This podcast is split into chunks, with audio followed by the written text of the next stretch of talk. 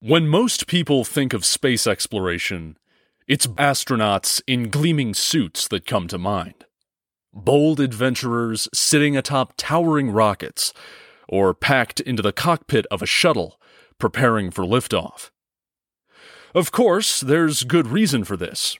Human explorers have been integral with space exploration from almost the very beginning. Many of them have become celebrities in their own right who doesn't recognize the name Neil Armstrong? But it's easy to forget that a great deal of exploration conducted beyond the atmosphere is not carried out by human eyes, but rather by electronic ones. Robotic probes have been a critical part of space exploration since the first Sputnik orbited the Earth. When telling the story of space exploration, it can be easy to get caught up in the crewed missions and focus solely on them. Those parts of the story tend to have the most compelling characters, and it's easy to latch on to the various astronauts and cosmonauts and tell the story as they experienced it.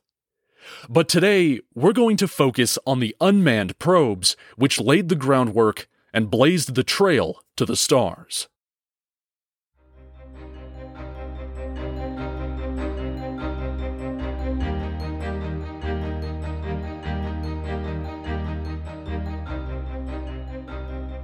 Welcome to episode 27 of Frontier of Infinity Electronic Eyes.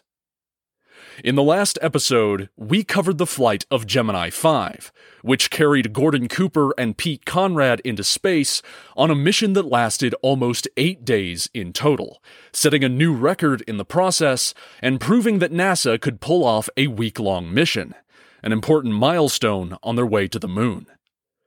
This week, we're taking a short break from Project Gemini to explore instead the significant uncrewed missions that were launched by the US and the USSR to further their knowledge of the heavens above. We've already discussed quite a few unmanned probes over the course of this show, starting naturally with the first Sputnik, which was the first manufactured object hurled into orbit. Since then, we've covered the early Explorer probes that were launched by the United States, the first Luna probes sent to the moon by the Soviets, and a number of other US projects like Pioneer. Our time frame for this episode stretches from 1961 to 1965. In that time, a few of these projects were continued, and a few new ones got underway. On the Soviet side, Luna was still the main event. Between 1960 and 1963, there were several additional Luna spacecraft that were constructed and attempted to launch. But the first four of these all failed for various reasons, and in keeping with Soviet policy at the time, they were never made known to the public. It was not until April of 1963 that the next Luna spacecraft successfully launched, dubbed Luna 4 for the public. This was intended to make a soft landing on the moon, meaning that it would set down relatively gently onto the surface instead of just barreling in at full speed. However, a successful launch does not a successful mission make, and Luna 4 failed to properly adjust its course and missed the moon. There were two more failed launch attempts the next year. But come 1965, another soft lander was launched, though, like Luna 4, it failed to reach the moon. It seemed that even despite their early successes, the moon was recalcitrant to allow the Soviets to return. A more auspicious failure was seen in Luna 5, launched in May of 1965. Yet another soft lander, this one failed to obtain its mission objective when its retro rockets malfunctioned and it rammed into the moon far faster than anticipated. They managed to hit the mark, but not in the manner they'd hoped. Luna's 6, 7, and 8 came later that year, all with the same intention of making a soft lunar landing. 6 missed the moon completely, and 7 and 8 both malfunctioned, impacting the moon in a similar fashion to Luna 5. Alas, the Soviets were denied a successful lunar probe yet again. But Luna was not the only set of Soviet probes to be launched during this period. There was also the Zond program, which aimed at making investigations of the Earth's nearest neighbors. The first two spacecraft of this series were fired off at Venus and Mars in 1964, but both failed to complete their missions. The third spacecraft was launched at the Moon instead during the summer of 1965, armed with a 106mm camera as well as a television system equipped for automatic in flight processing. About 33 hours after launch, it made its closest pass to the lunar surface, drawing within 9,200 kilometers, or about 5,700 miles, and photographing as much as 19 million square kilometers, more than 11 million square miles, of the moon's face, including some regions of the far side. This successful lunar flyby was followed by a prolonged period of additional exploration as Zond 3 continued to transmit from its heliocentric orbit into 1966 before communications were lost. The Zond program would go on into the future, but that's a topic we'll cover in a later episode. On the American side, the Explorer program was still going strong. In fact, Explorer is still an active program to this day, the longest running space program in history. Modern day explorers are used as platforms to launch scientific equipment into orbit at low cost. More than 90 Explorer missions have been flown in all, and there were several to be seen during the first half of the 1960s. Actually, there were far too many to cover all of them in detail.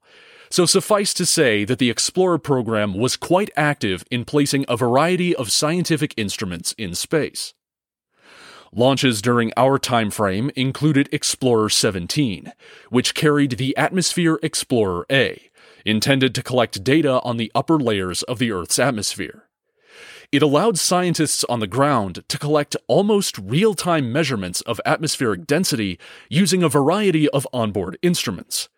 These continuous collections meant that the atmosphere could be studied over the course of an unbroken period in time, something that had not been possible before at that altitude. Additional atmospheric instruments were launched by subsequent explorers, sometimes being active in orbit simultaneously to allow multiple parts of the atmosphere to be studied and compared at the same time. Some of the other instruments launched were used to measure radiation levels and types both in and beyond the ionosphere. Other instruments studied the Earth's innate magnetic field, while others were used for geodetic science, or the science of measuring the geometry and spatial orientation of the Earth. There were 27 attempted Explorer launches between 1961 and 1965, only four of which were failures. That's a pretty great record. The Explorer spacecraft were all focused on studying the Earth but there were other bodies which NASA and the broader scientific community were interested in learning more about, namely the Moon and our nearest planetary neighbor, Venus. To satisfy curiosity about the Moon, as well as to help pave the way for the ever looming Project Apollo, NASA embarked upon the Ranger program, which would send electronic eyes to the Moon for the purposes of surveying and assessing. The Ranger program was conceived of in blocks, each one containing a number of missions and spacecraft which would achieve a given range of goals before moving on to the next one. There were three of these blocks, each named simply by their number in the sequence. Block 1 Ranger spacecraft were intended to serve as a testing ground for the new system as well as the newly developed launch vehicle, our old friend the Atlas Agena. These were launched in 1961, but both Rangers 1 and 2 were failures due to some growing pains in the launch vehicle. Neither one of them were able to establish the orbit needed to become properly stable and to collect enough solar energy to power themselves. Block 1 was mostly a failure, but Block 2 would make a fresh attempt to not only make the spacecraft work, but to actually send a few of them to the moon. The Block 2 Ranger probe was a roughly conical spacecraft bristling with scientific equipment, including a television camera, seismometer, and radiation detection gear. Like the Luna probes of the same day, they were intended to be soft landers, using a system of retro rockets to slow them down so they could gently impact the surface of the moon. Unfortunately, though, they met much the same fate as their Luna counterparts. Ranger 3, launched in January of 1962, missed the moon completely, while its two follow ups, Rangers 4 and 5, launched later that same year, both suffered malfunctions that saw Ranger 4 splat against the moon in a most unceremonious fashion, while Ranger 5 went whizzing off into space, having missed its mark. So much for Block 2. But the failures of Block 2 didn't discourage NASA from launching into Block 3 regardless. The Block 3 iteration of the Ranger spacecraft was the most potent one yet. Still retaining the conical shape, it also featured a large dish on one side for its high gain antenna, as well as a pair of solar panels like wings that reached out to either side. Most importantly, though, this new design would carry an improved television suite, which would capture and transmit video of the moon as the spacecraft made its approach right up to impact. This would allow the researchers to see the lunar surface in greater detail than ever before, much sharper than even the most powerful Earthbound telescopes. Ranger 6 was launched on the 30th of January 1964, and while it did successfully impact the moon, an accident in flight disabled the new video system. Not a complete success, but a good sign regardless. Ranger 7 was next in line. It was fired off in July of 1964 and finally saw NASA's hard work and perseverance pay off. Ranger 7 operated beautifully its TV camera rolling the whole way to its gentle touchdown on the moon's face. Its static cameras got right to work capturing thousands of images of the surrounding environment, revealing whole troves of information to the scientists on Earth. Its landing site was in the Mare Cognitum, near Copernicus crater. Ranger 7's cameras revealed craters of all sorts on the lunar surface, both large and small, sometimes overlapping, with smaller craters pocking the sides and rims of larger ones. They detected ejecta plumes lying on the surface, spread out like digits extending from the edges of some of the craters. This was no kingdom of blown glass, as some NASA engineers had feared. This was a substantial environment on which a spacecraft could definitively land. Buoyed by their success, Ranger 8 was launched in February of 1965. It flew a course over the Oceanus Procellarum and Mare Nubium before finding a landing zone in the Mare Tranquillitatis, perhaps the most famous region of the moon today. It took even more pictures than Ranger 7 had, backing up the conclusions which had been drawn from that previous mission. Little did anyone involved with that mission realize that the first crewed lander would come down a mere 70 kilometers or 43 miles from Ranger 8's landing site in just a few scant years.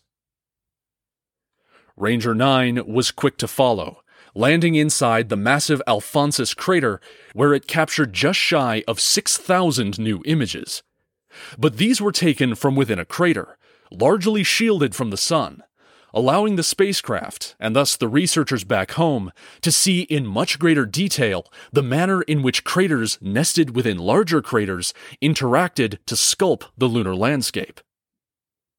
The Ranger program had gotten off to a rocky start, and one that seemed to portend doom for the entire project. But the tenacity of the engineers and the scientists who saw it through paid off in spades. NASA finally had good, solid data to work from when designing the landing legs for their upcoming lunar lander. The Rangers had not seen oceans of quicksand or craggy karst valleys that would swallow up a spacecraft. The surface of the moon was manageable, all they had to do was build a spacecraft designed for it. The moon, it appeared, could be conquered. But what about the other worlds that dot our solar system? Most of them are so far away that it was impractical at the time to try to view them up close. But the inner planets, that is, Mercury, Venus, Mars, and our very own Earth, were much more readily accessible. NASA had designs to explore them in greater detail, after all, there was very little known about these planets at the time, even though they rest, by cosmic standards, scarcely a single step away from our own world. Venus was the first target for a simple reason it's the closest. The second planet from the Sun appears superficially to be quite similar to our own. It's about the same size as the Earth and has a thick atmosphere that covers it over. That led many thinkers to postulate that it might be very similar to Earth on the surface. If you're a fan of early sci fi, you'll likely be familiar with a few works depicting stalwart adventurers traveling to Venus to explore the dense jungles and crazy fauna of that world. This idea was not born merely from an overactive imagination. Because of its atmosphere, in which traces of water vapor had been detected, and similar size to Earth, it was thought that its nearer proximity to the Sun might result in a tropical climate on the surface. Why couldn't such a world harbor teeming life like our own world? But naturally, grown to tremendous size and sporting rows of teeth with which to rip and tear into any spacefarers brave enough to step foot on the surface. Don't forget to pack your Smith & Wesson particle beam. Though not everyone was convinced that Venus would be a tropical paradise, there were some voices, including none other than Carl Sagan from the University of California's Berkeley campus, that the known high concentrations of carbon dioxide in the planet's atmosphere would result in a runaway greenhouse effect, elevating the surface temperatures well in excess of the Earth's warmest regions. The best way to tell whether or not Venus would eventually prove a popular retirement destination was to send a spacecraft there to take a look and that's precisely what NASA wanted to do with the Mariner probes. This line of spacecraft were intended to perform investigations of all the other inner planets, but Venus was first on the docket. And if any of you would care to look up the first couple of Mariner probes, you'll notice that they bear a striking resemblance to a new friend we just made the Ranger probes. That's because the early Mariners were directly adapted from the Ranger program. It was a way to save time, money, and design effort. The early Mariners were nearly identical to the later Rangers, though their scientific suites were altered to better suit the exploration of a planet with an atmosphere as opposed to an airless moon. The probe was equipped with a fluxgate magnetometer for measuring a magnetic field if there was one, as well as a microwave radiometer for measuring temperature of the surface as well as the planet's atmosphere. To assist in this task, two infrared optical sensors were also included. The probe would also carry a few instruments for taking measurements along the way, regarding density of cosmic dust, as well as the composition and nature of the solar wind. Mariner 1 was launched on July 22, 1962, but when the Atlas Agena that served as a launch vehicle careened off course, it was destroyed remotely from the ground. The Mariner program got a second chance with Mariner 2 on August 27th. This launch went well, and soon Mariner 2 was on a course for Venus. The voyage out lasted 110 days, during which time the probe sent back information about the environment between planets. A few of the onboard systems malfunctioned along the way, but miraculously healed themselves in flight. On its final approach, one of its solar cells failed, and an excessive buildup of heat on board threatened to scrap the mission, but it managed to remain operable long enough to make a flyby of the target. On December 14th, it skimmed within 22,000 miles, that's approximately 35,400 kilometers, of the Venusian atmosphere. It revealed the surface temperature to be in the ballpark of 300 to 400 degrees Fahrenheit, approximately 149 to 204 degrees Celsius. That more than validated Sagan's runaway greenhouse theory. Not exactly the sort of place you'd want to build a high end resort. To make matters even worse for the eager entrepreneurs looking to make their fortunes on the Earth's sister planet, the atmospheric pressure was revealed to be more than 20 times higher than that of the Earth at sea level. On top of all of this, the spacecraft detected no magnetic field which would shelter the surface from the sun's radioactive tyrannies. In short, it was hell. At least, the closest thing to hell that we humans had ever found in the cosmos. So NASA got to take home the accolade of being the first space program to discover hell. But in all seriousness, Mariner 2 was a great success, marking the first successful planetary flyby. Unfortunately, the next Mariner, Mariner 3, intended to reach Mars, failed due to a mechanical malfunction. But Mariner 4 was a completely different story. Armed with a suite of cameras, a helium magnetometer, a plasma probe, and the usual instruments for measuring cosmic rays and dust, Mariner 4 set forth on November 28, 1964, making its closest flyby on July 15, 1965, snapping the first close up photos of the planet ever taken and beaming them back to Earth. These images provided our first glimpse of the red planet up close and would support future exploration efforts. But Mariner 4 wasn't quite done. It outlasted its intended lifespan of eight months and remained active for almost three years, continuing to return data on the interplanetary environment until it finally shut down. It's important that we remember the robotic missions which have paved our way into space. Electronic eyes have gazed on far more stellar vistas than human eyes have. And while I truly believe that humans will eventually reach most of the places we've sent machines, they will always be the cutting edge, the first pioneers, the trailblazers who show us the way. Next time, we're going to return to the Gemini series and discuss the next mission which will move NASA forward toward a manned landing on the moon. As always, thanks to all of you for listening. If you like this show and you want to help me out, please follow the podcast, share it with your friends and family, and leave it a rating if you feel so inclined. It really does help. Our theme music is Crossing the Universe by Ester Garcia. You can listen to the full track and more of her music on Spotify. Until next time, I'm Tom. This is Frontier of Infinity. I'll see you among the stars.